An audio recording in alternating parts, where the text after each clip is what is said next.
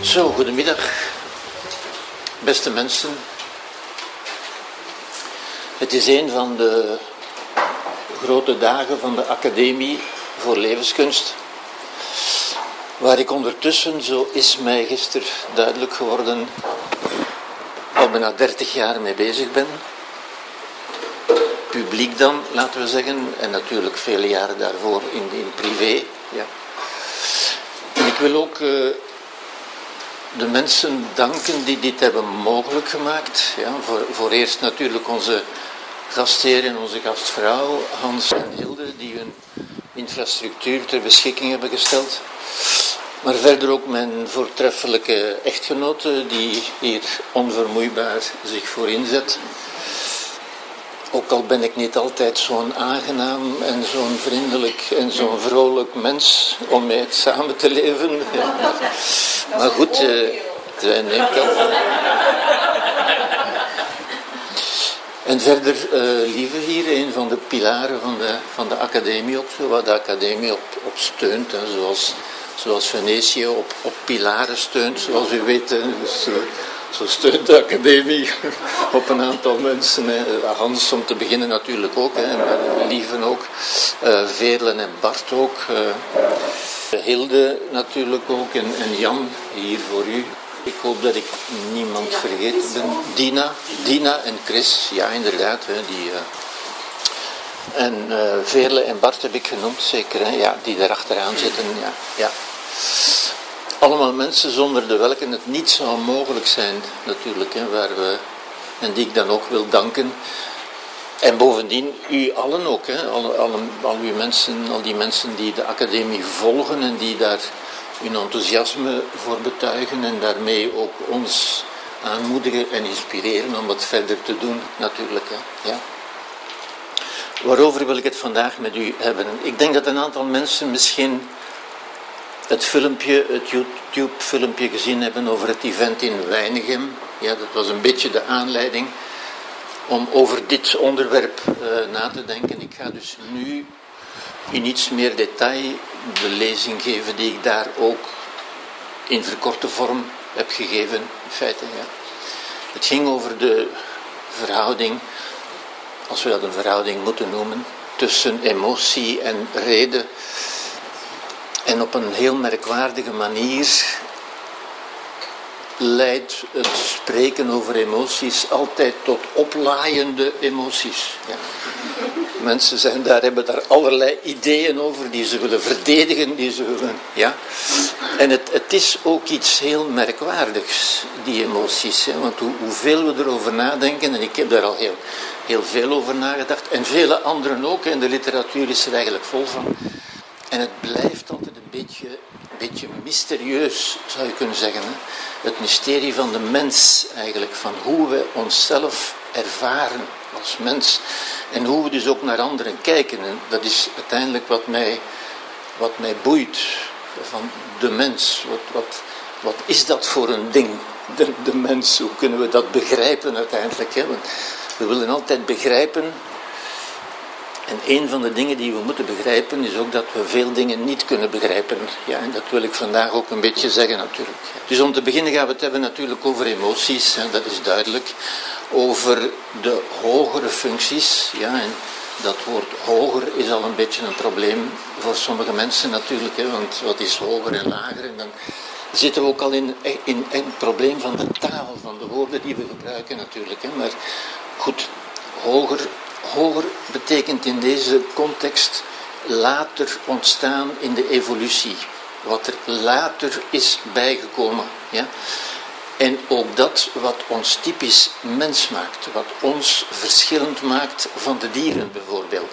U weet dat we heel veel gemeenschappelijk hebben met de dieren, ons lichaam bijvoorbeeld grotendeels, maar ook onze, onze emoties, ons brein enzovoort.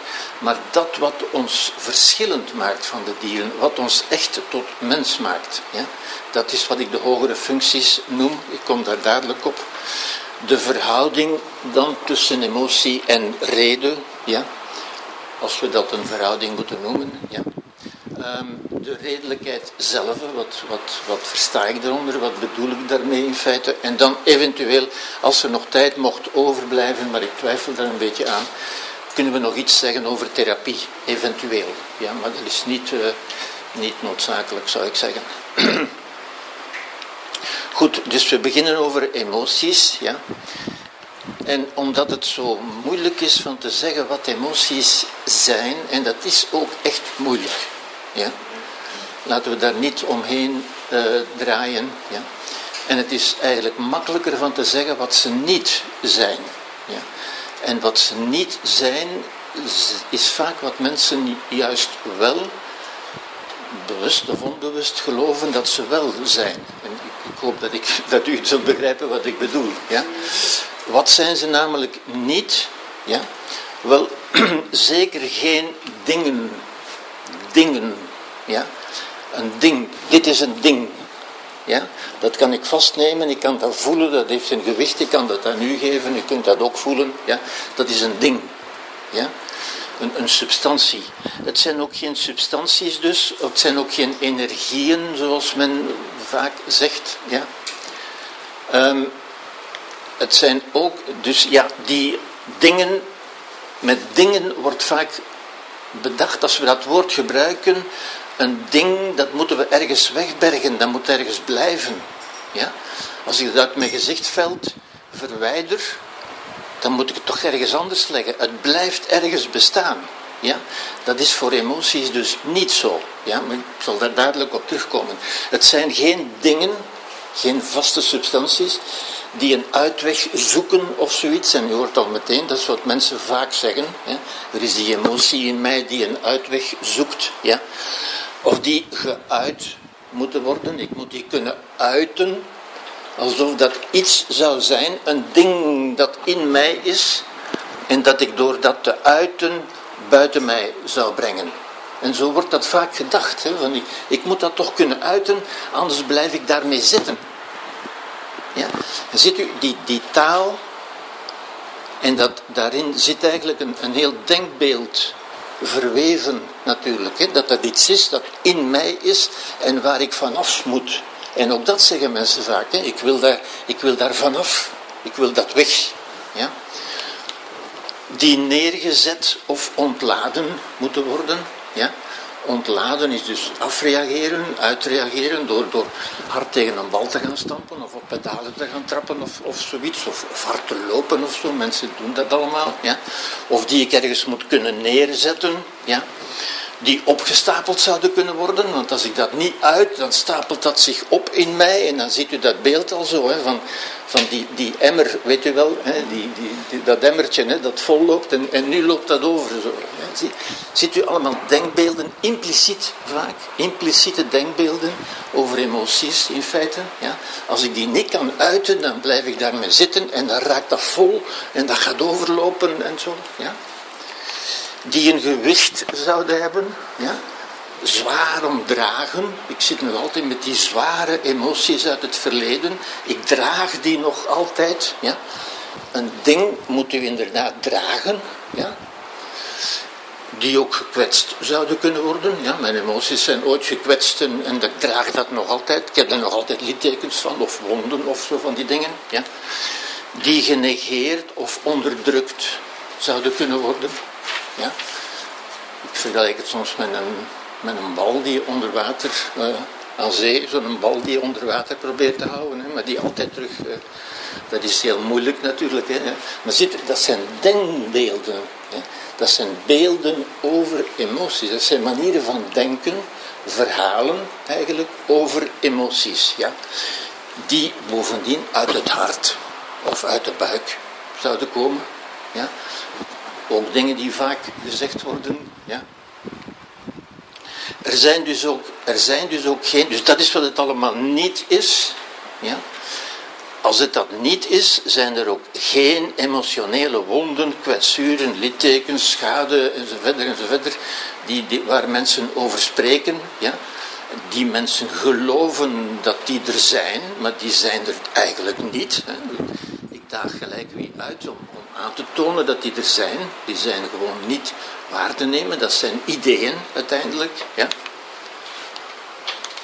wat is het dan wel? Wat is een feit? Ja? Een feit is dat emoties behoren tot ons evolutionaire erfgoed. Waarmee ik bedoel dat we het allemaal meegekregen hebben. Van waar, van wie? Wel uit de, uit de erfelijkheid, uit de evolutie. Ja? Van onze voorgangers, om het, om het simpel te zeggen. Ja? Van dieren met name. Ja? Dieren hebben ook emoties die net zo zijn als die van ons. En wij hebben die van hen gekregen, in zekere zin, zou je kunnen zeggen. Het zijn precies dezelfde. Ja? Dat wil ook zeggen, emoties is niet wat ons mens maakt. Is zeker niet typisch menselijk. Ja? Emoties zijn ontstaan lang voor er van de mens sprake was. Ja? De mens bestaat nog niet zo heel lang. In de evolutie is dat maar, is dat maar 20 seconden voor 24 uur. Als u de tijdsduur van de aarde uitzet op een klok van 24 uur, is de mens op de aarde gekomen om 20 seconden voor 24 uur. Ja. Dus de mens is een totale nieuwkomer in de evolutie. Ja. En de evolutie heeft ons niet, hè, niet van God natuurlijk, daar spreek ik helemaal niet meer over natuurlijk, maar over de evolutie. En de evolutie werkt zo dat zij geen totaal nieuwe organismen creëert, maar wel verder knutselt, verder bricoleert, zou ik bijna zeggen, ja, aan, uh, aan bestaande organismen en die verder perfectioneert. Hè. Nu, dat is volkomen fout gezegd, want de evolutie doet natuurlijk niets, maar de evolutie selecteert. U weet wie overblijft, is degene die het beste aangepast is. Ja. Waarom zijn er zoveel mensen op aarde? Dood eenvoudig omdat de mens zo'n zo'n geweldige overlevingsmachine is. Ja? Omdat hij zo soepel is, zich zo kan aanpassen, zich aan elk milieu kan aanpassen en eigenlijk overal kan leven. Omdat hij zeer resilient is, zeer creatief ook, zeer vindingrijk. Ja? Dus ongelooflijk aanpasbaar aan allerlei omstandigheden. De mens leeft ook overal op de aarde, dieren niet. Dieren leven in een bepaalde niche en kunnen daar niet buiten. Als je ze daar buiten neemt, dan sterven ze dood gewoon. Ze kunnen dat niet overleven. De mens kan overal overleven. Ja? Niet voor de mens, met andere woorden, niet om ons plezier te doen, niet om ons te helpen van uh, naar Bach te luisteren of, of, uh, of naar Shakespeare te luisteren of, of wat dan ook. Hè. Maar voor iets heel banaals, iets heel elementairs natuurlijk. Hè. Uh, voor de overleving. Ja. Nu, dat wil ook zeggen dat iedereen, want het, we zijn allemaal uit dezelfde evolutie voortgekomen. Ja. Niemand is zo speciaal dat hij anders is. Alle mensen zijn eigenlijk gelijk in de grond. Ja. Uh, dat wil zeggen, iedereen heeft evenveel gevoelens. Ja? En ook precies dezelfde. Er zijn geen mensen die zeggen, ik heb een gevoel dat nog niemand gevoeld heeft. En iedereen, dat is ook de basis van empathie. Hè? We, kunnen dat, we kunnen dat meevoelen, invoelen noemen we dat, hè? omdat we dat bij elkaar herkennen. Ja? En niemand kan zeggen van, van uh, angst, uh, wat is dat? Uh, leg me dat eens uit. Nee, iedereen kent dat. Ja? Iedereen heeft dezelfde. Ja? net zoals, zoals ik soms zeg, mensen, alle mensen dezelfde spieren hebben. Ja? En, en dat beeld gebruik ik eigenlijk graag, want dat, dat zegt ook, ja, ook onze spieren. Waar komen die vandaan? Ook uit de evolutie natuurlijk. Net zoals bij dieren. Ja. Ook die hebben wij gekregen uit de evolutie. Ja. Het verschil is natuurlijk wel, maar daar kom ik dadelijk op, een mens kan er iets anders mee gaan doen omdat een mens ook nog iets meer heeft, iets anders dan de dieren. Ja? Er zijn geen mensen zonder gevoelens, hè, daar moeten we het over eens zijn, dat, dat bestaat niet, dat kan niet bestaan doodgewoon. Ja. Mensen zeggen dat soms wel, dat iemand geen gevoelens heeft, maar dat, dat kan gewoonweg niet. Ja. Zoals er ook geen mensen zonder spieren kunnen zijn. Ja. Dat zou een, een, een ingezakt, monsterlijk gedrocht zijn, dat is niet leefbaar doodgewoon. Ja. Vergelijking met de spieren, ja, dat heb ik net gezegd. maar een verschillend gebruik. En dat woordje gebruik is hier belangrijk natuurlijk. Het gebruik dat we ervan maken leidt tot een verschillende ontwikkeling en tot verschillende vaardigheden. En dat geldt zowel, en hier maak ik inderdaad die, die vergelijking die mij nuttig lijkt, ja, dat geldt ook voor onze spieren. Ja. Als we bepaalde spieren veel gebruiken, dan worden die wat dikker en wat sterker. Ja? Maar er komen geen spieren bij. Ja? Iedereen heeft dezelfde spieren. Spieren die u nooit gebruikt, ja, die, die worden wat, wat, wat slapper zou ik zeggen. En spieren die u veel gebruikt, dat geldt ook zo voor emoties. Iedereen heeft dezelfde emoties. Ja? Maar we kunnen door omstandigheden of door training of door, door beslissing bepaalde emoties meer gaan gebruiken, stimuleren. Ja? En dan is dat wie wij worden in zekere zin. Niet omdat we meer of minder emoties hebben, maar wel door het gebruik dat we ervan maken. Ja? Zoals we onze spieren kunnen gebruiken om viool te spelen, alhoewel ze daar absoluut niet voor gemaakt zijn. Maar een mens kan met zijn ongelooflijke bewustzijn, zijn creativiteit, zijn inbeeldingsvermogen, kan zeggen van tja, zou ik dat niet kunnen doen, zou ik dat niet kunnen doen. En een mens ontdekt voortdurend nieuwe dingen, wat dieren nooit doen. Een mens maakt ook cultuur bijvoorbeeld, wat dieren niet doen. Ja? Oké, wel, dus wat is het wel? En dat zijn een beetje moeilijker woorden. Ja? Een functionaliteit, dat wil zeggen het gebruik van iets. Iets gebruiken. Ja? Uh, zoals je kunt zeggen, u kunt uw spieren gebruiken om viool te spelen of om te dansen. Ja? En dan weet u, viool spelen en dansen, dat heeft iets te maken met spieren. Maar dat kunt u niet verklaren uit de spieren. Het is niet door uw spieren te onderzoeken dat u kunt zeggen, ja, maar ik kan tango dansen of ik, of ik niet. Ja? Dat is het gebruik dat we ervan maken. Dat is de functie. Dat is de werking. Hoe we ze in werking zetten. Ja? Emoties zijn potentialiteiten in ons, mogelijkheden. Iedereen kan kwaad zijn, iedereen kan angstig zijn, iedereen kan blij zijn. Maar wat gaan we gebruiken van die mogelijkheden? Wat, welke gaan we actualiseren in feite? Ja? Dat is de werking. Welke werking gaan we tot stand brengen? Ja? Dus dat wil zeggen een functie, een werking, een activiteit, een proces zou je het ook kunnen noemen. En ik vergelijk het graag met een dans, inderdaad. Ja? Want een dans is ook iets dat u niet kunt pakken. U kunt dat niet vastpakken. Waar is een dans? Waar is dat? Wat is dat voor iets? Dat is alleen maar het gebruik van bepaalde spieren om bepaalde bewegingen te maken. En die dans is die bewegingen, niet die spieren, maar wel die bewegingen. Ja? En u, u gaat toch niet zeggen, ja maar als ik niet kan dansen, dan stapelt dat dansen zich in mij op, ik moet dat kunnen uiten. Dan begrijpt u onmiddellijk, hè? nu glimlacht u, omdat u het absurde daarvan begrijpt. Ja? U, kunt dat niet opstapelen. U kunt niet zeggen, nu heb ik zoveel tango in mij, nu moet ik die kunnen uiten. Of ik leid nog onder die tango van vorig jaar of zo. Dat, dat, bestaat niet, hè? Dat, dat is absurd. Ja? Ziet u, het, het nut van zo'n beeld is dat u, dat u begrijpt wat ik bedoel.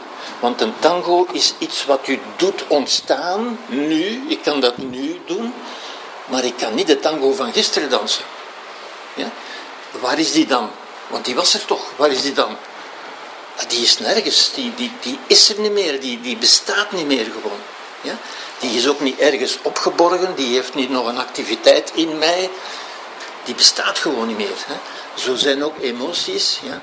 De kwaadheid die u nu voelt, en u kunt u nu voelen, of, of de angst die u nu voelt, ja? als u daarmee stopt, dan verdwijnt die ook gewoon. U kunt die niet onderdrukken of, of, of neerzetten of uiten of zoiets. Ziet u, het is een werking, een activiteit, iets wat u doet. En wat u, als u er bewust van bent dat u het doet, kunt u het ook niet doen. Alles wat u kunt doen, kunt u ook niet doen. Ja? Maar ziet u het, belang van wat u gelooft? Als u gelooft dat dat iets is in u, en dat wordt gesuggereerd door de taal. Ja, en, en, dat is zo belangrijk en mensen begrijpen dat niet, niet voldoende. Ja. Het feit dat wij bijvoorbeeld zeggen de kwaadheid of de angst. Ja. Wij benoemen dat met, met naamwoorden, met substantieven, alsof dat dingen zijn. En wij gaan dus geloven dat dat dingen zijn die al lang in mij zitten, van in het verleden bijvoorbeeld, die ik nog nooit heb kunnen ontladen en die ik nu een keer zou moeten ontladen of zoiets. een, een hele gedachtegang die eigenlijk nergens op steunt. Ja?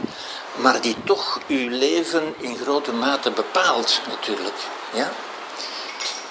Van het emotionele brein, het is een functie, een werking van het emotionele brein, van het brein. Ja?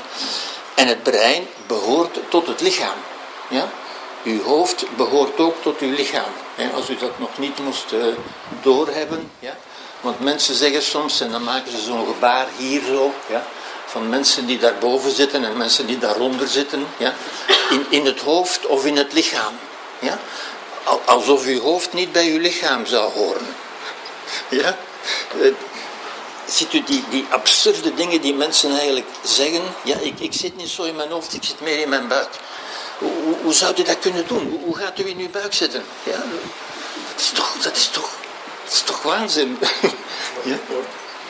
het, het, is, het is waanzin, dingen die we alleen maar durven zeggen, om, omdat dat zo vaak zo gezegd wordt. Maar eigenlijk, als je dat hoort, zou je lachen moeten uitbarsten van hoe, hoe, hoe, kun je dat nu? Hoe kun je nu in je buik gaan zitten? Of in je hart of, of in je hoofd? U bent toch altijd wie u bent. Dat we zeggen, u bent altijd die, die dans die u maakt, dat, dat mentale zijn, waar we het moeilijk mee hebben om dat te benoemen. Ja? Omdat onze taal gericht is op het benoemen van voorwerpen, van dingen. Ja? Goed, um, het zijn reacties op beelden. En dat is toch belangrijk, op beelden. Ja? Zo zijn ze evolutionair ook ontstaan. Ja, als ik u zeg, emoties zijn ontstaan, net zoals spieren, voor de overleving. Wat is overleven? Wel, dat is in grote mate om u heen kijken en zien wat er om u heen aanwezig is. Ja? En beoordelen of dat goed voor u is of niet. Of u dat wel wil of niet. Of dat voedsel is of vergif. Of dat een vijand is of een mogelijke partner. Ja? Dat zijn allemaal oordelen ja, die wij maken, die ook bij dieren gemaakt worden, want die levens belangrijk zijn. Als u daar zich in vergist, eh, dan is dat, bent u misschien dood voor de rest van uw leven. Ja? Beelden die bij dieren uit de buitenwereld komen. Dieren reageren op beelden uit de buitenwereld. Ja? Een mens natuurlijk ook, want een mens is ook een dier. Ja? Maar bij de mens komen die beelden veel meer ja? Uit de binnenwereld, uit de inbeelding. Ja? En daar zit al een groot verschil met dieren natuurlijk. Dieren beelden zich niets in. Dieren reageren op beelden die er zijn, op een ander dier of op een, of op een uh, natuurfenomeen of iets dergelijks. Ja, iets wat er is buiten hen. Een mens reageert veel meer op beelden die uit hemzelf komen, uit zijn inbeeldingsvermogen. Ja? Zijn bewustzijn, beelden die hij zich inbeeldt. En het woord inbeelding is letterlijk dat, beelden die wij ons in onszelf ophalen. Ja? En het duidelijkst is dat bijvoorbeeld bij mensen die zeggen, ja, en die dat ook menen natuurlijk, hè, die zeggen, ik leid nog altijd onder het verleden. Dat wordt zo vaak gezegd. Ja? Nu, als u erover nadenkt, waaronder leidt u dan? Niet onder het verleden, want dat kan niet. Want het is weg. Het verleden is weg. Ja? Het enige wat er van het verleden nog bestaat, is het beeld dat u gevormd hebt, dat u meegenomen hebt van het verleden. Met andere woorden, het verleden dat in u is. Het feitelijke verleden is er niet meer. Dat kan niet. Kan u niet doen lijden. U kunt toch niet lijden door iets wat er niet is. U kunt alleen lijden door iets wat er wel is. En wat is er wel? Wel, dat is uw beeld van het verleden. Maar uw beeld is iets wat u gevormd hebt, wat u gemaakt hebt. Is geen fotografische opname, maar is uw oordeel, uw beoordeling, uw kleuring van het verleden. Ja? Die ontstaan is niet, in vele gevallen niet omdat u daar bewust zo voor gekozen hebt, maar omdat u dat op een bepaalde manier bent gaan zien. Ja? Ehm, bij kinderen is dat heel duidelijk. Kinderen gaan bijvoorbeeld gebeurtenissen beoordelen, daar een beeld van vormen, onder invloed van het beeld dat de volwassenen om hen heen daarvan vormen. Ja? En zij gaan bijvoorbeeld denken, ja, nu heb ik wonden en kwetsuren of nu ben ik getraumatiseerd. Allemaal volwassen woorden natuurlijk. Ja? Die u kunt denken, u kunt zich dat inbeelden. Ja? In werkelijkheid is dat natuurlijk niet zo. Ja? Maar als u dat gelooft, ja? En dat is het grote verschil tussen een mens en een dier ook. Hè. Een, een, mens, het leven van een mens wordt bepaald door wat hij gelooft. Door wat wij, niet door de feitelijkheden, niet door wat er gebeurd is, maar door wat wij geloven over wat er gebeurd is. Door wat wij geloven over de feitelijkheden. Door de fictie dus. Ja? Een mens leeft een fictief leven. Ja? Zit het dan allemaal tussen je oren? Uh, ja, het zit allemaal tussen je oren. Ja? En dat is zowel de grote kracht van de mens, dat maakt de mens ongelooflijk succesvol, een ongelooflijke overlever in de evolutie. Ja? Maar daarmee kan de mens zich ook flink ongelukkig maken. Ja? Als u bijvoorbeeld gelooft, wat vele mensen geloven, dat u nog altijd getraumatiseerd bent of lijdt of, of iets meedraagt uit uw verleden, wat zou u kunnen meedragen uit uw verleden? Hè? De fameuze rugzak, hè? Weet, weet u wel? Ja? Die, die u toch moet kunnen neerzetten en zo. Als u in die fraseologie, in dat beeldverhaal gelooft, wel dan wordt dat uw realiteit natuurlijk. Hè? Een mens creëert zijn realiteit, dat wil zeggen zijn ervaring. Ja? U ervaart uiteindelijk niet de feiten, u ervaart uw blik, uw visie, uw beeld van de feiten uw inbeelding, u hebt die gedownload in uw brein. En dat is dus, uw, uw emoties reageren op de beelden in uw brein. Ja? In, in het hogere brein zou je kunnen zeggen natuurlijk. Hè? Niet op beelden van de omgeving, maar uit uw ingebeelde beelden. Ja? Die opgeroepen worden door woorden. En dat maakt het enorm uh, soepel, zou ik ook kunnen zeggen. Hè? Want wij kunnen met woorden ongelooflijk veel beelden oproepen in onszelf en bij anderen. Ja? Het, eenvoudigste voorbeeldje dat ik altijd geef is dat als ik, als ik een bepaald woord uitspreek, gaat u allemaal een bepaald beeld in uw brein krijgen. Ja? Heb ik dan die macht? Nee, dat is de macht van die woorden, ja? omdat we dezelfde taal spreken. Ja? Als ik het woord Eiffeltoren uitspreek, dan zult u niet kunnen beletten dat u een Eiffeltoren ziet. In uw brein. Ja? Nu, als wij zo gevoelig zijn voor woorden, en, dat is zo, hè, daardoor hebben andere mensen een invloed op u. Ja? Ik, heb u, ik heb uw bewustzijn beïnvloed door dat woord uit te spreken. Dat geeft mij een zekere macht over u. Ja? die beperkt is, maar toch, ja, ik kan dat gebruiken of, of misbruiken, zoals sommige mensen zullen zeggen natuurlijk. Hè. Maar het geldt ook voor de woorden die u zelf zegt. Ja? De woorden die u zelf gebruikt. Want u luistert ook altijd naar uzelf. Ja, en ik zeg dat heel vaak tegen mensen ook. Ik zeg altijd tegen mensen, tegen patiënten of andere mensen, van u mag tegen mij zeggen wat u wil. Ja, dat maakt niet uit. Ja. Maar luister eens wat u naar uzelf zegt. Als u zegt, ik leid nog altijd onder mijn verleden, dan beschrijft u niet wat er is, maar dan creëert u een proces. Ja? U beschrijft uzelf als iemand die lijdt onder zijn verleden. Dus u maakt uzelf eigenlijk zo. U, u kunt dat letterlijk hypnose noemen, als u wil hoor. Ja? Dat is niets anders dan dat in feite. De, kracht, de, de, magische kracht bijna van die woorden. Ja. Goed, niets of niemand geeft ons emoties.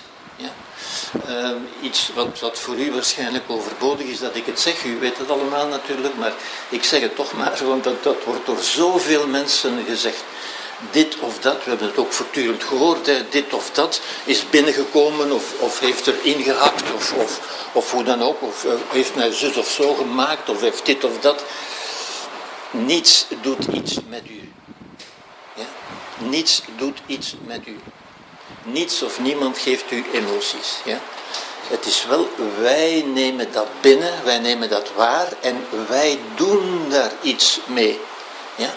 Wij zijn het daarmee eens of we zijn het daar niet mee eens. We vinden dat fijn of we vinden dat niet fijn.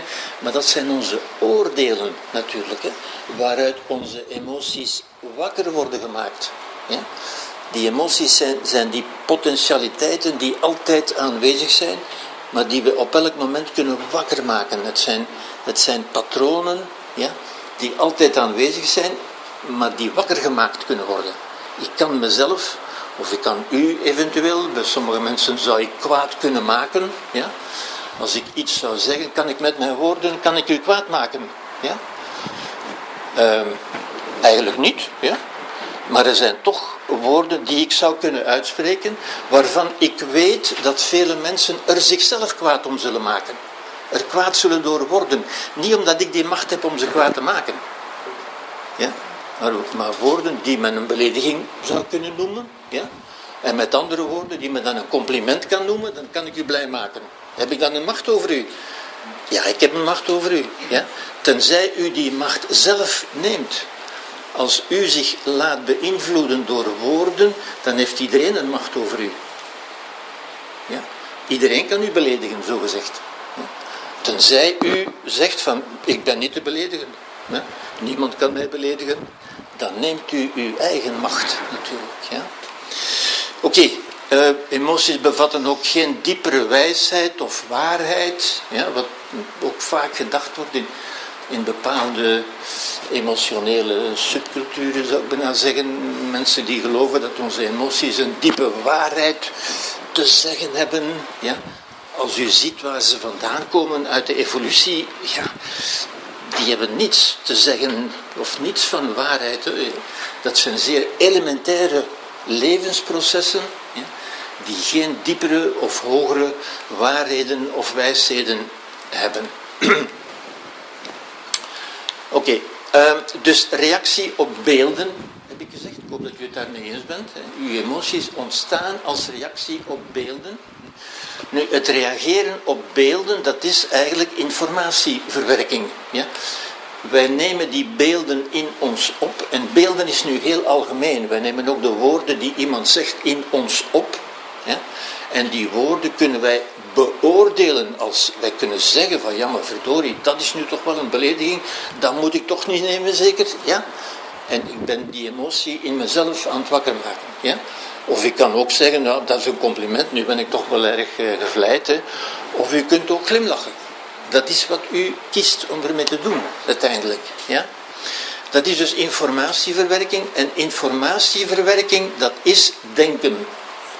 Dat is wat ons brein doet en dat is wat wij denken noemen. Ja? Alle denken is informatieverwerking. Ja?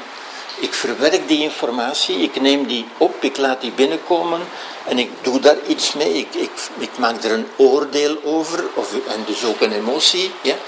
Dat is dus denken. Ja? Waarom zeg ik dat? Wel, omdat dat duidelijk maakt dat er eigenlijk geen verschil is tussen denken en emotie. Mensen denken dat het iets anders is, maar dat is eigenlijk juist hetzelfde. Ja? Emoties zijn alleen de eerste vorm van denken de evolutionair eerste vorm van denken. Dat is natuurlijk onbewust. Ja? En daarom noemen we dat geen denken. En daarom noemen we, of denken we, ook, ook dat is denken, daarom denken we dat dat iets helemaal anders is. Maar dat is in feite gewoon informatieverwerking op een onbewuste, automatische manier, zoals dat ook bij dieren gebeurt. Dat gebeurt net zo in ons. Ja? Het voelen, wat we zeggen voelen, is dus het beoordelen van de omgeving. Een beoordeling. Ja?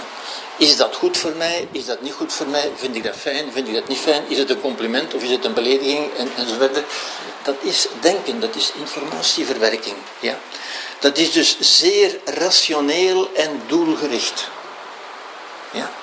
En ook dat is iets wat mensen niet, vaak niet goed begrijpen natuurlijk. Men zegt soms dat emoties irrationeel zijn, maar dat is natuurlijk onzin. Emoties zijn niet irrationeel. Alleen hebben zij een rationaliteit, een logica, zeg maar, ja, die wij niet altijd begrijpen. Ja? En een logica die we niet begrijpen, daar kunnen we ook niks mee doen. Ja? Zoals, zoals vele mensen de logica van hun computer niet begrijpen, bijvoorbeeld. Ja? Nu, als u dat niet begrijpt, dan, dan zit u ook voortdurend vast, want dan kunt u ook niet, er ook niet over denken. Ja?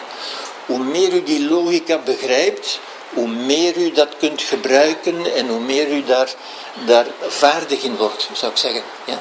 Dat geldt ook voor de mens. Hoe meer u de logica van de mens en zeker van de emoties begrijpt, hoe vaardiger u wordt om met die emoties om te gaan.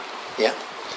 Het doel is, ja, het doel is A, op de eerste plaats overleven en op de tweede plaats krijgen wat men wil. Want overleven, u moet nu denken aan overleven in de natuur, maar ook overleven hier, ja, wil zeggen dingen krijgen die ik nodig heb. En dingen die ik niet nodig heb, weg buiten houden. Ja? We proberen die warmte nu buiten te houden. En die koelte, zeg ik, ah ja, die wil ik wel. Ja? En die broodjes van daarnet, zeg ah ja, ja, ja, dat wil ik wel. Ja? Ziet u, we halen bepaalde dingen naar ons toe en andere stoten we van ons af. Dat wil ik wel, dat wil ik niet. Die mens wil ik wel, sympathiek, die mens wil ik niet, die is niet sympathiek en, enzovoort. Dat is voortdurend beoordelen. Ja? En om te krijgen wat men wil, dat is een uiting van de levenswil, de wil tot leven. Ja? De wil tot leven, die, die natuurlijk een, een filosofisch onderwerp op zichzelf zou, zou kunnen zijn, want het, het, het merkwaardige ja, en het mysterieuze eigenlijk, hè, de, de wil tot leven, die ieder van ons in zich voelt, ja, omdat, eh, en die wij vaststellen, dat is geen keuze. Ja? Dat is in ons aanwezig, die wil om te overleven. Dat is ook de evolutie natuurlijk. Hè? We hebben overleefd, degenen die overleefd hebben, zijn degenen die voldoende wil hadden om te overleven. Dat is de ijzeren logica van de evolutie. Degenen die geen zin hadden om te overleven, ja, die zijn er niet meer. Ja? Degenen die er wel zijn, zijn noodzakelijkerwijze degenen die wel zin hadden om, om mee te doen, om te, om te leven, zou je kunnen zeggen. Ja? En die daar ook de vaardigheden voor hadden natuurlijk. Ja? En die vaardigheden, die, levenswil, hè, wij proberen, leven wil altijd zeggen, proberen uw wil op te leggen aan de omgeving en aan anderen. Zoals wij hier proberen de warmte buiten te houden en koelte binnen. Wij proberen de omstandigheden aan te passen aan wat wij willen. Ja? En ook met anderen doen we dat. Ja? En als we dat met anderen doen, dan is dat gebruik van macht. Macht is de wil tot leven. De wil tot macht, zoals Alfred Adler het zegt, is de wil tot leven uiteindelijk. Ja? Leven is uw wil opleggen aan anderen en aan omstandigheden. Ja? We kunnen dat ook, en we hebben daar weer allerlei woorden voor natuurlijk, hè? we kunnen dat ook manipulatie noemen. Is dat zo? Ja, dat is manipulatie, natuurlijk. Ja? En, als u, eh, eh, en gelijk wat wij doen, er is ook zo het misverstand dat er mensen zijn die manipuleren en mensen die niet manipuleren. Ja? Maar dat is onzin. Iedereen manipuleert. Dat we zeggen, iedereen probeert dingen te krijgen, iedereen probeert een broodje te krijgen en probeert koelte te hebben. Ja? Dat is manipuleren natuurlijk. Hè? Ja? En ik zou zeggen, als u als u uw mond open doet om iets te zeggen, dan bent u aan het manipuleren natuurlijk. Hè? Ben ik u nu aan het manipuleren? Ja, natuurlijk. Ja? Ja? Maar we kunnen dat ook met, met mooie woorden. Hè? Ik ben u ook aan het, uh, aan het onderwijzen, aan het doseren. Ik ben uw wijsheid aan het bijbrengen. Maar dat is uiteindelijk ook manipuleren natuurlijk. Ja? Waarom doe ik dat? Omdat ik toch iets bij u wil teweegbrengen. Ja? Dat is mijn wil tot tot macht, mijn wil tot, tot leven uiteindelijk. Anders zou ik het niet doen. Ja? Als u uw mond open doet, dan wil u iets bereiken. Ieder die iets zegt, wil iets bereiken. Ja? Anders doet u het niet. Ja? Dus u kunt dat manipulatie noemen, u kunt dat zelfs misleiding noemen. Ja? U kunt vinden dat ik u aan het misleiden ben, bijvoorbeeld. Sommige mensen vinden dat ook, ja. Dat, dat, is uw recht natuurlijk, dat is ook uw beoordeling. Sommige mensen zullen zeggen, ja, dat is goed, ik kan daar iets mee doen. Ik, ik neem dat op, ik laat dat binnenkomen. En anderen kunnen zeggen, nee, daar kan ik niks mee doen, dat wil ik niet. Ziet u? Ook dat is de macht die u hebt als toehoorder natuurlijk. Hè? Misleiding, dat is ook bij dieren zo. Hè? Dieren zijn voortdurend bezig met elkaar te misleiden, te bedriegen, te pakken, te krijgen wat niet van hen is en zo verder. Eh, de mens doet dat nog veel meer natuurlijk, hè? nog veel geraffineerder, maar is niet wezenlijk anders. Ja? Ook lijden. Daar wil ik natuurlijk toe komen. Ja? Ehm, ik leg de nadruk op dat doel. Ja? Dat is een beetje tegen, tegen is veel gezegd, hè, maar in, in contrast met wat mensen vaak denken, wat we bijna allemaal denken natuurlijk, dat lijden een oorzaak zou hebben. Ja? Lijden heeft geen oorzaak. U lijdt niet omdat in het verleden iets gebeurd is. Bijvoorbeeld. Of omdat anderen dit of dat doen. Nee, u lijdt omdat u een doel hebt. Ja? En dat kunnen we heel goed zien. En ik, ik zeg ook altijd, als u emoties wilt begrijpen, dan moet u naar kinderen kijken. Ja? Vooral naar kleine kinderen, die nog niet zo besmet zijn door de taal en door het denken. Ja? Ben ik tegen het denken? Nee, ik ben helemaal niet tegen het denken. Ik ben daar helemaal voor. Maar ik ben voor zorgvuldig denken. En vaak denken wij in clichés waar we niet over nagedacht hebben natuurlijk. Hè. Wat kunt u zien bij een klein kind? En nu bedoel ik echt een klein kind. Hè. Ja? Een kind huilt aan de kassen van de GB of van de Deleuze als hij zijn bonbon niet krijgt. Ja? Dat huilen is dat kind lijdt. Dat is lijden. Dat is een prototype van lijden. Ja? Komt dat kind, uh, heeft dat een fysiologisch tekort aan bonbon? Mist hij iets? Heeft hij pijn? Nee, en toch lijdt hij.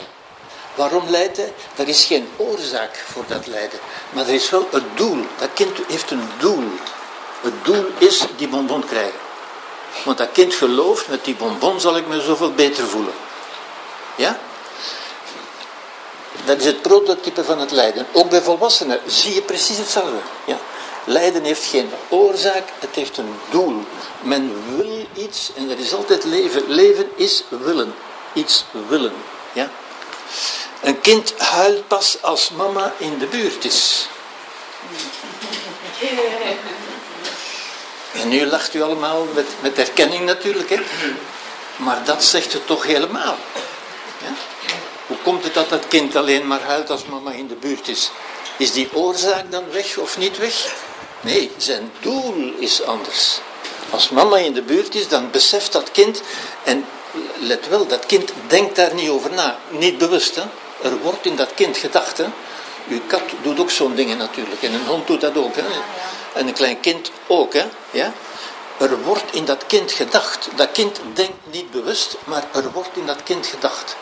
Er wordt in dat kind gedacht, ah, mama is in de buurt, dus die kan ik manipuleren. Hè? Zo denkt het kind niet, hè? maar zo gebeurt het wel. Ja? En als ik nu voldoende huil, dan ga ik mijn bonbon toch krijgen. En vaak werkt dat ook. Ja? Ook dat is een evolutionair patroon natuurlijk. Ja? En als dat werkt, dan wordt dat ook versterkt. Ja? Er zijn zoveel mensen die lijden in onze samenleving natuurlijk. Hè? Zijn er oorzaken, zijn er factoren van? Nee, er zijn doelen. Ja? En nog iets, ja? Een kind kijkt door zijn tranen heen of mama wel kijkt. dat kind zit, zit, zwaar te huilen, maar ondertussen houdt het de omgeving in de, in de gaten. Ja? Heeft mama het wel gezien, want anders heeft lijden geen zin natuurlijk. Oké. Feit is, een feit, dat men altijd de eigen emoties voelt. Ja? Men voelt nooit de emoties van anderen. Alhoewel dat vaak gedacht wordt. Ja? Sommige mensen zeggen van zichzelf, denken van zichzelf, dat zij zo gevoelig zijn, dat zij emoties opnemen en zo verder. Ook dat kan niet. U voelt altijd, u kunt alleen maar voelen wat in u gebeurt. Niet wat buiten u gebeurt. Van wat buiten u gebeurt hebt u een interpretatie, een beeld. U kunt natuurlijk iemand zien die lijdt, die verdriet heeft. Ja? U neemt dat waar en u kunt dat zelf beoordelen als erg. U kunt dat zelf ook. Ja, u zou dat liever niet hebben, dat, dat laat u niet koud.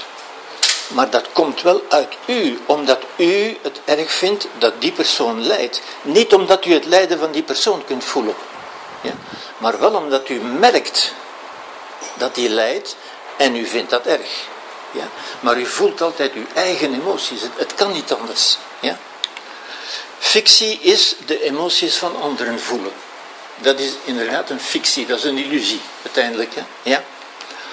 Gevoeligheid, wat mensen dan gevoeligheid noemen, de echte gevoeligheid zou ik zeggen, is aandacht hebben voor de gevoelens van anderen. Naar anderen kijken en aandacht hebben, daar rekening mee houden, ja? dan naar kijken, niet voelen, maar kijken, ja? waarnemen. Ja? Gevoelerigheid daarentegen is opgaan in de eigen emoties. Dat, dat zwelgen in, in, in die emotionele soep in jezelf. Ja? Dat is sentimentalisme, emotionele dictatuur of emotionele incontinentie. Ja?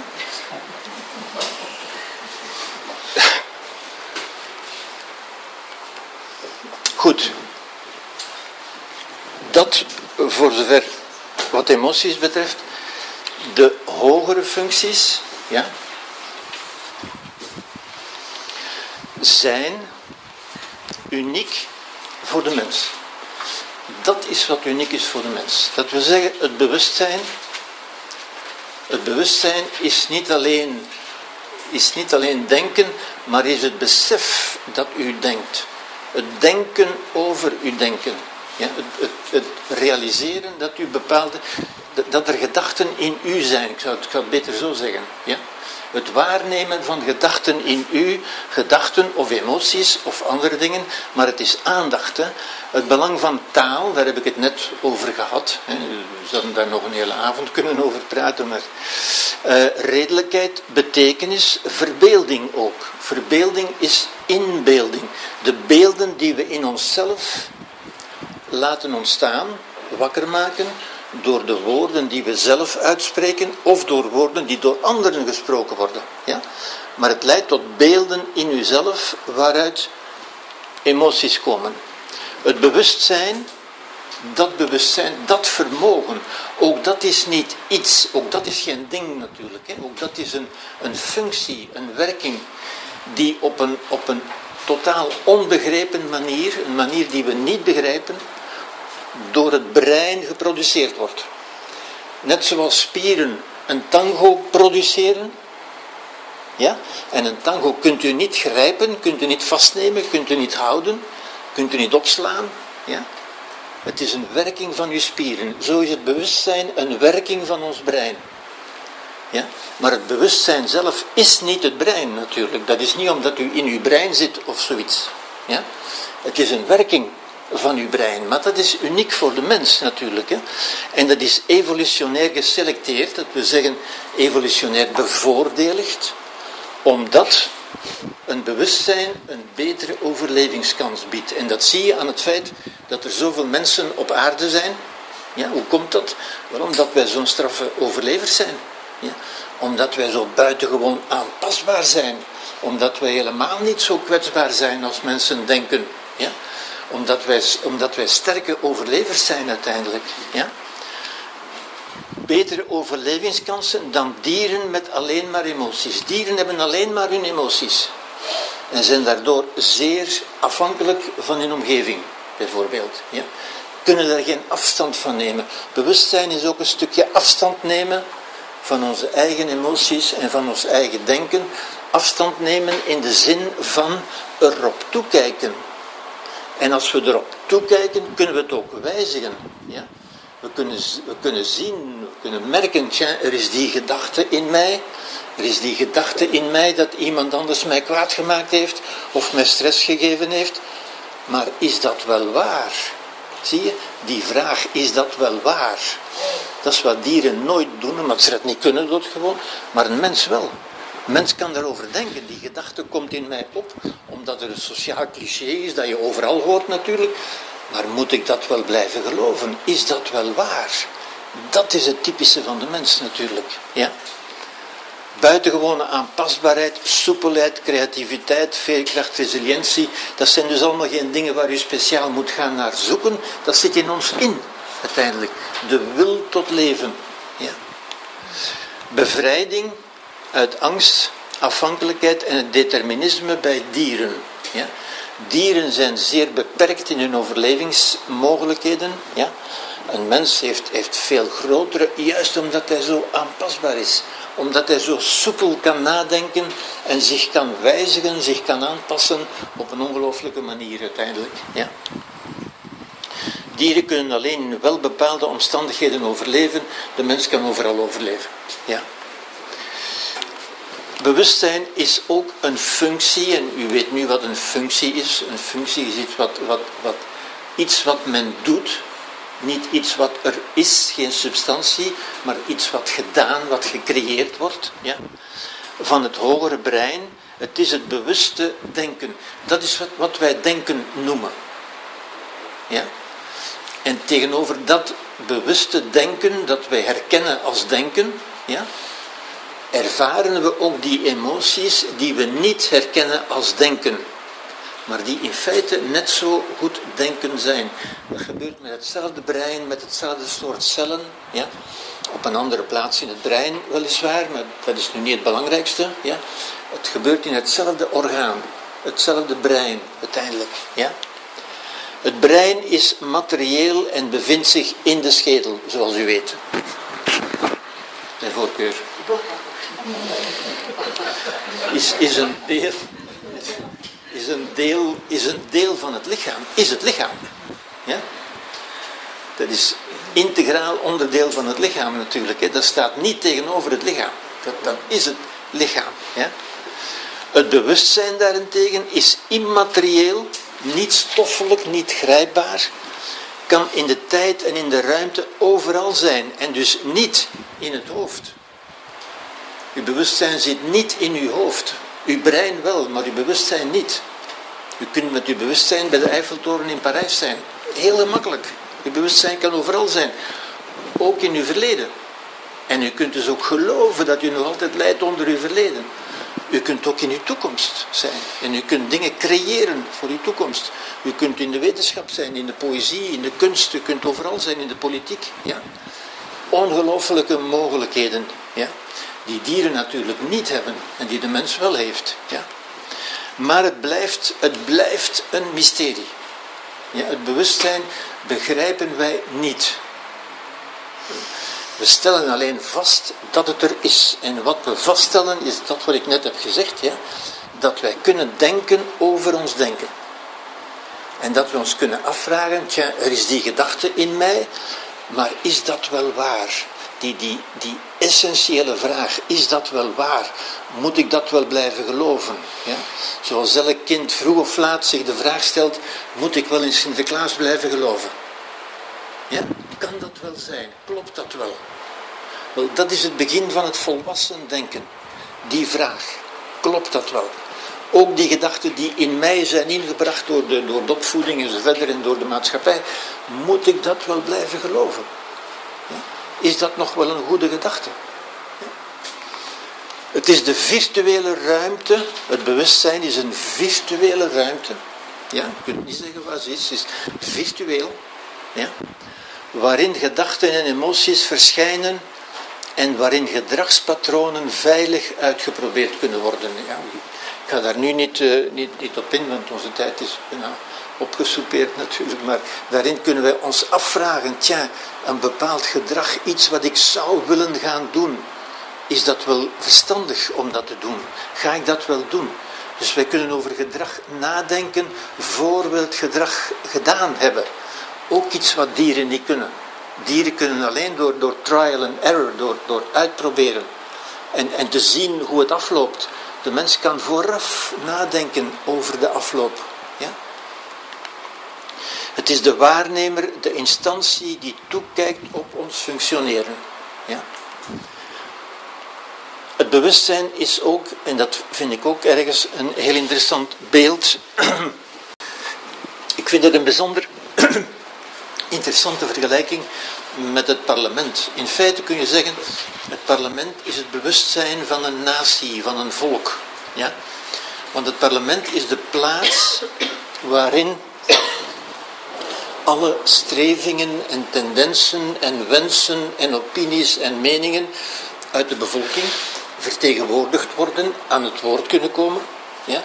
Geluisterd, beluisterd worden, gehoord worden, waarna op redelijke wijze, met redelijke argumenten, een beslissing wordt genomen van wat gaan we nu doen. We hebben dat allemaal gehoord. Hè? De, de, emoties zeggen dit en die zegt dat en mijn ouders zeggen dat en mijn kinderen zeggen dat. Wat ga ik nu doen? Net zoals het in het parlement gebeurt. Dat is de plaats waar al die strevingen samenkomen en waar we beslissen wat we gaan doen uiteindelijk. Ja? Uh, de bestorming van het kapitool, kent u nog, vorig, vorig jaar, 6 januari. Ja? Dat is in feite de bestorming van de redelijkheid door de emoties. Ja? Dat is echt het beeld van emoties. Ja? Dat zijn mensen die, die de redelijkheid aanvallen van dat is wat we willen en dat willen we niet. Dat is wat emoties zeggen. Ja? De redelijkheid zegt, is dat wel redelijk? Ja? Is, dat, is dat verstandig? Gaat dat tot goede resultaten leiden? Ja? Dat leidt tot een existentiële logica, ook dat is een logica, ja? die we kunnen leren kennen, waar we kunnen leren over, over, over denken. Ja? Niet de logica van een machine, niet de vaste logica van een machine, de onwrikbare logica van een machine, maar, maar ook weer een soepele logica natuurlijk. Ja? Op basis van het streven naar overleven het zijn onze strevingen die in ons parlement aan bod komen.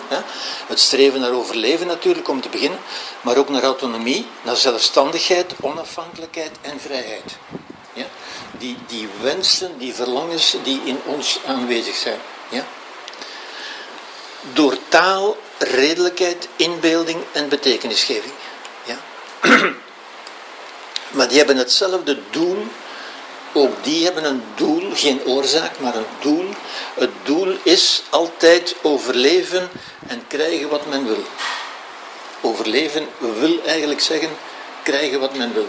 Krijgen wat men denkt nodig te hebben. Ja. Emoties en gedrag hebben geen oorzaak, maar hebben een logica en een doel. Namelijk overleven en krijgen wat men wil. Ja? En als u op die manier denkt, dan zult u veel meer gedrag kunnen begrijpen van mensen dan wanneer u gaat kijken naar oorzaken. Want er zijn geen echte oorzaken. Er zijn bedoelingen. Hè. Denk aan dat kind dat lijdt omdat hij zijn bonbon niet krijgt. Ja? Daar is geen oorzaak, daar is een doel. Ja? En dat gaat een beetje in tegen ons intuïtieve denken, maar ook tegen het wetenschappelijke denken bijvoorbeeld. Ja? Ook het denken van vele hulpverleners die zich, die zich wetenschappelijk noemen, psychiaters bijvoorbeeld, ja? en die altijd gaan zoeken naar oorzaken. Er moet toch een oorzaak zijn. Nu, dat is de logica van de dingen, die ook de wetenschappelijke logica is natuurlijk. Ja? En, en Heidegger heeft ooit zeer terecht gezegd, je kunt een mens niet begrijpen met de logica van de dingen.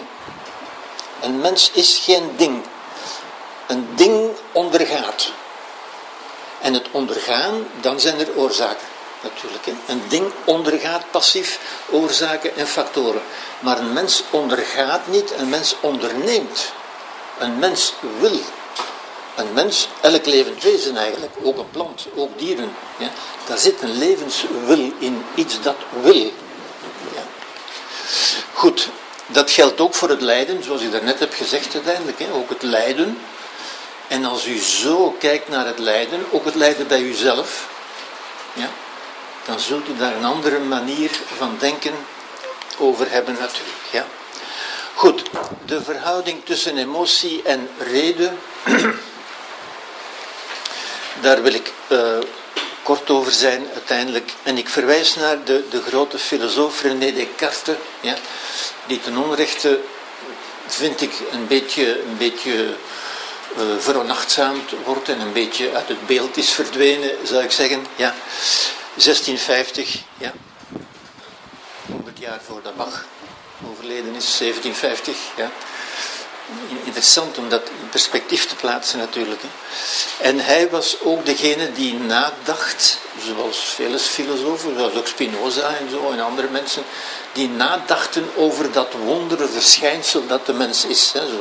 Zoals ook Darwin uiteindelijk zich, zich afvroeg, van wat is dat nu eigenlijk, de mens, wat is dat nu eigenlijk voor iets. Ja. En hij maakte het onderscheid, ik bespaar u de details, die zijn wel bekend denk ik, maar hij stelde vast, ja, als, een, als een onmiskenbare vaststelling, dat er die twee dingen in de mens zijn. Ja? Nu, dingen is ook al, is ook al niet het juiste woord natuurlijk. Hè. Ik zou zeggen, het echte ding, hij noemde dat de res extensa, dat is het uitgebreide ding, het ding dat plaats inneemt. Dat plaats inneemt en dat een gewicht heeft, hè. ons lichaam dus met andere woorden. Hè. Ons lichaam is onmiskenbaar. Hè. Ja. Dat is het uitgebreide ding, het materiële ding. Maar daarnaast zag hij ook, en dat, dat vind ik eigenlijk toch zo'n mooi beeld, hè, er is nog een ander ding, namelijk dat denkende ding. ja? De res cogitans. Het denkende ding noemde hij dat. Ja? Wat ik eigenlijk zo'n mooi beeld vind. Hè? Behalve dat het geen ding is natuurlijk. Hè? Het is een immaterieel ding. Maar een ding eh, is, is materieel. Een immaterieel ding bestaat eigenlijk niet. Hè. Het is een immaterieel iets. Nou, je noemde het een ding, een rest. Ja. Wat we dan ook de geest, of de ziel, of de, of de mind, of, of de psyche, of we kunnen daar veel woorden voor bedenken, voor dat, voor dat onvatbare denkende ding. Ja? En ik denk, hoe meer ik erover denk, hoe meer ik dat eigenlijk een, een, een zeer zeer juiste benadering vindt uiteindelijk. Hè? Want dat is toch, net zoals uw lichaam onmiskenbaar is, dat materiële ding, is toch dat denkende ding even onmiskenbaar, zou ik zeggen. Hè? Ja? En dat denkende ding is toch wat we ik noemen, wat we ons ik noemen uiteindelijk. Ja? En daartussen is dus wat men noemt een Cartesiaanse kloof begrip komt van de Amerikaanse filosoof Daniel Dennett, denk ik. Ja. Maar ik, ik vind ook dat zo, zo, zo sprekend eigenlijk. Hè. Er zijn die twee dingen en daar is een kloof tussen. Ja. Met andere woorden, dat je, je kunt het een niet begrijpen uit het andere. Wat we nota bene toch altijd proberen, natuurlijk. Hè. En dat verklaart een beetje, of dat verklaren niet, maar verduidelijkt. een beetje wat ik net heb gezegd. De, de wat we ook niet begrijpen, hè, maar de, de krachtige invloed, de onmiskenbare invloed ja, van dat denkende ding op dat uitgebreide ding. Ja? De kracht van de geest, met andere woorden. Ja? Ik heb u net gezegd, wij creëren onze ervaring, maar dat gebeurt in dat denkende ding. Ja? Dat is ons denken. Immaterieel, het verleden is er niet meer lijden wij. Hè? Zoals die, die, die kleuter, die heeft die bonbon nog niet. Toch lijdt hij. Ja? Wij kunnen lijden, wij creëren lijden, met andere woorden. Ja? Maar anderzijds is er de impasse van de psychiatrie, met name van de biologische psychiatrie, en die kent iedereen tegenwoordig. Dat is het verhaal over de neurotransmitters, over dopamine en serotonine en zo verder. Ja. De hele biologische benadering van de mens. Ja. Dat een, een, een legitieme poging is. Men mag proberen dat te begrijpen. En dat is legitiem dat de wetenschap dat probeert natuurlijk. Hè. Maar keer op keer stellen we vast dat we dat niet kunnen, dat het niet lukt. Met andere woorden, je kunt het denkende ding de res cogitans, niet verklaren uit het materiële ding. Zoals je, en ik denk dat het daar duidelijk is, hè, zoals je een dans, een tango, niet kunt verklaren uit de spieren. Ja? Je kunt het niet verklaren. Je kunt zeggen, het heeft met spieren te maken. Ja, ja, zeker. Ja? Maar je, kunt, je mag spieren bestuderen zoveel als je wil. Je gaat daar nooit een tango in vinden. Want een tango is wat men doet met de spieren.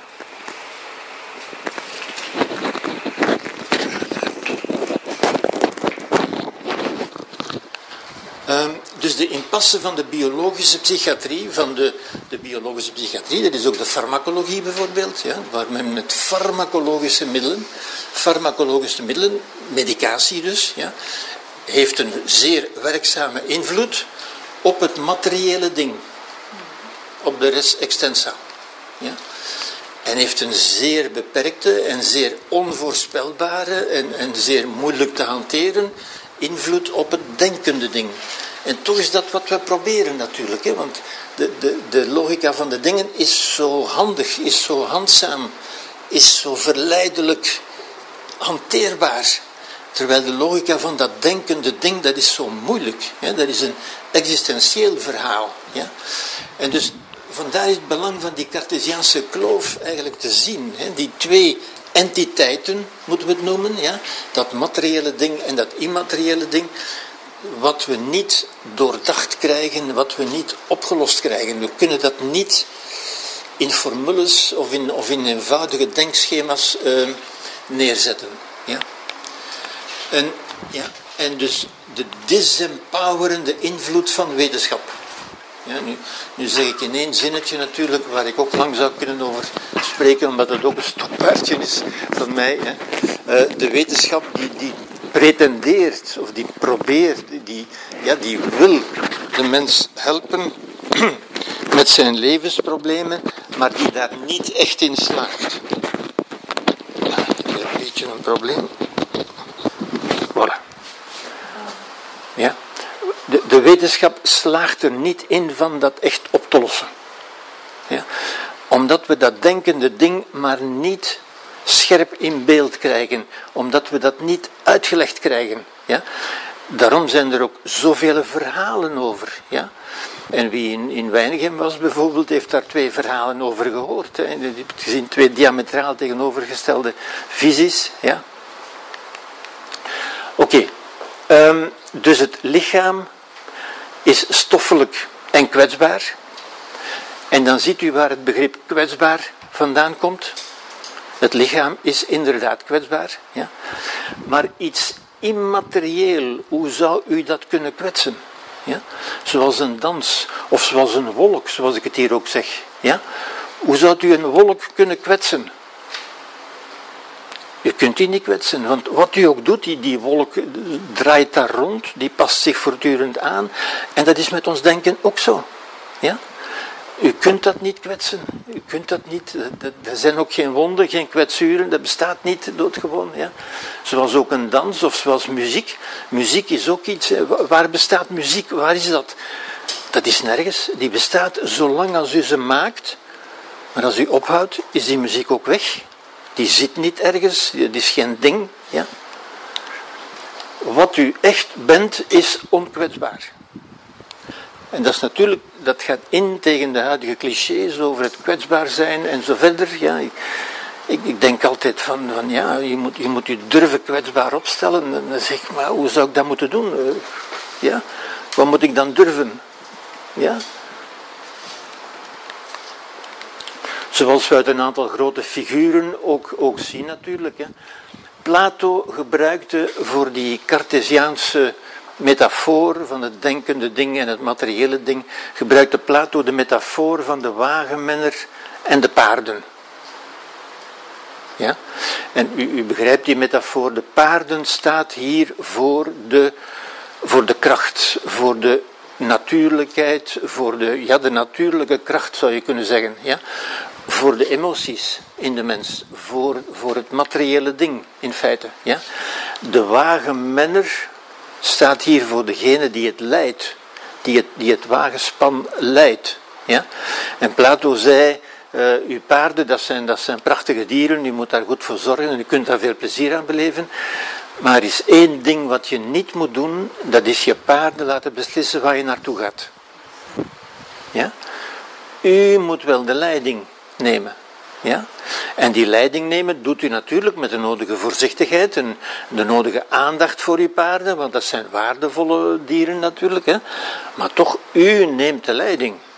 Ja? U laat niet uw paard beslissen waar hij naartoe gaat. Met een moderne metafoor zouden we kunnen zeggen, dat heeft te maken met het stuurwiel en de motor. Ja? Is er een verhouding tussen het stuurwiel en de motor? Moet dat in evenwicht zijn? Of in balans of in harmonie, zoals de mensen tegenwoordig zeggen? Ja? Ik zeg nee, nee, er is geen verhouding. Ja? Het een levert de kracht en het ander levert de sturing. Ja? En die heb je allebei voor de 100% nodig. Het is niet zo dat dat 50-50 dat dat in evenwicht moet zijn. Nee, je hebt die allebei ten volle nodig. Ja? Zoals je je hart en, en, je, en je lever en je maag ten volle nodig hebt. Hè? Dat is geen evenwicht. Nee, je hebt die ten volle nodig, voor 100%. Ja? Dat is geen gespannen verhouding. Dat is, je hebt ze allebei voor 100% nodig, zou ik zeggen. Ja? Goed, ik denk dat de tijd ongeveer gekomen is. Ja? ik denk dat ik hierbij zal, zal afronden. Ja? Um, ik, ik, ben me natuurlijk van bewust dat ik veel punten heb aangeraakt die ik niet heb uitgediept, maar ik, ik hoop dat ik u ook bewust heb gemaakt of dat ik u oog heb gegeven voor het, ja, eigenlijk het wonderlijke van, het, van de mens als verschijnsel. Ja. En het feit dat we de mens als verschijnsel niet kunnen begrijpen zoals we een machine kunnen begrijpen. Ja? Een machine heeft oorzaken en gevolgen. En als een machine in pannen is, dan kunnen we achter, achteruit. Hè, hoe komt het dat dat niet draait en dat dat niet duwt waar het moet duwen en hoe komt dat? En we vinden de oorzaak en we lossen die op en de pannen is weg. Ja? En dat is zo'n handig dat is de wetenschap eigenlijk zo'n handige manier van denken, dat we denken, ja, de mens moeten we toch ook zo kunnen benaderen. En het blijft ons altijd een beetje moeilijk van te beseffen dat we de mens zo niet kunnen benaderen. Ja? Oké, ik, ga het daarbij laten. Dank u wel, dank u wel voor uw aandacht.